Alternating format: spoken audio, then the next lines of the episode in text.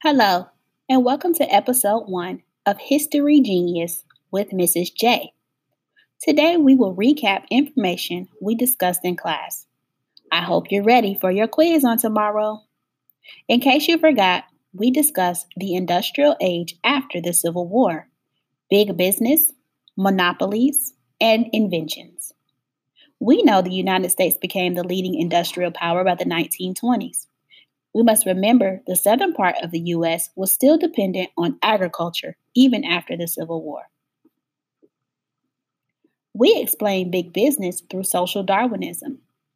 Social Darwinism is looking at the evolution of human society as it relates to the social classes, looking at the gaps between the rich and the poor. We also met a few businessmen. We call them robber barons. These were groups of businessmen who used cutthroat business practices to monopolize their industries. Some of those men include Rockefeller, who was the Standard Oil monopoly, Vanderbilt, who was the railroad monopoly, Carnegie, who monopolized the steel industry, and JP Morgan, who monopolized on the banking industry.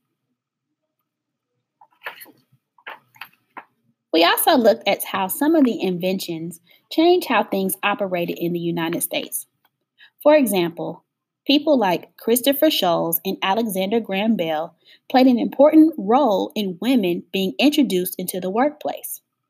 Christopher Sholes invented the typewriter. Alexander Graham Bell invented the telephone.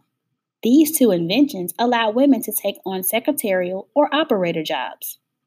We must thank Thomas Edison for perfecting the light bulb with the help of African American Lewis Latimer. Electricity changed the factory system. It allowed factories to be located in any location that the business owner chose. It also meant that with the invention of electricity, people could now work longer hours.